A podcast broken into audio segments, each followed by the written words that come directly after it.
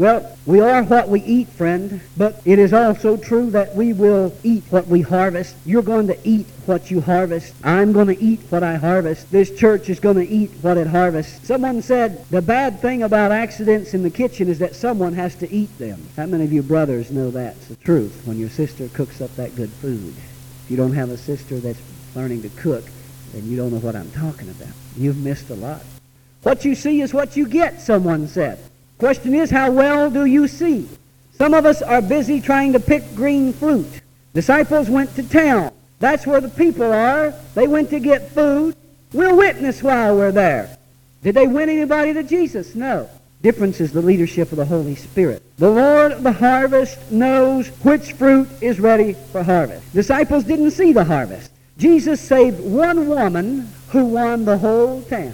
Do you get the picture? What do you see? What do you see?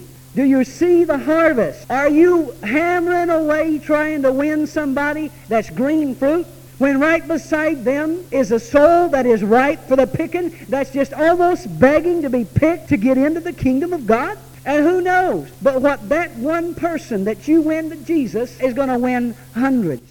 Picking green fruit will leave a bitter taste in your mouth. Are we reprocessing or are we reproducing? Huh?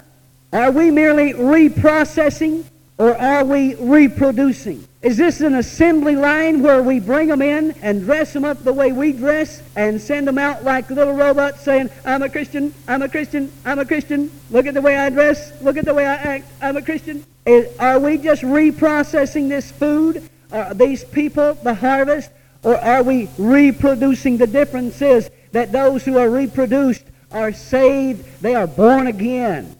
Not just adding to the membership rolls or the attendance. You see, we want, we want growth through revival. That's what we want. We want regeneration, not just renovation. I'm not interested in just making you look like a Christian. I'm not interested in just cleaning you up. I'm interested in seeing something supernatural happen inside of you to where I don't have to follow you around and go, now quit that. Now don't do that, children. You know better than to mess with that. The way a lot of preachers are doing. Every Sunday they stand in their pulpits and they say, don't do that. Don't do that. Now quit that. My, my, my. I don't even do that with my own kids. I sure ain't going to do it with you. We want to see something supernatural happen in your life where that you get so turned on to Jesus. Nobody has to follow you around telling you what to do and what not to do.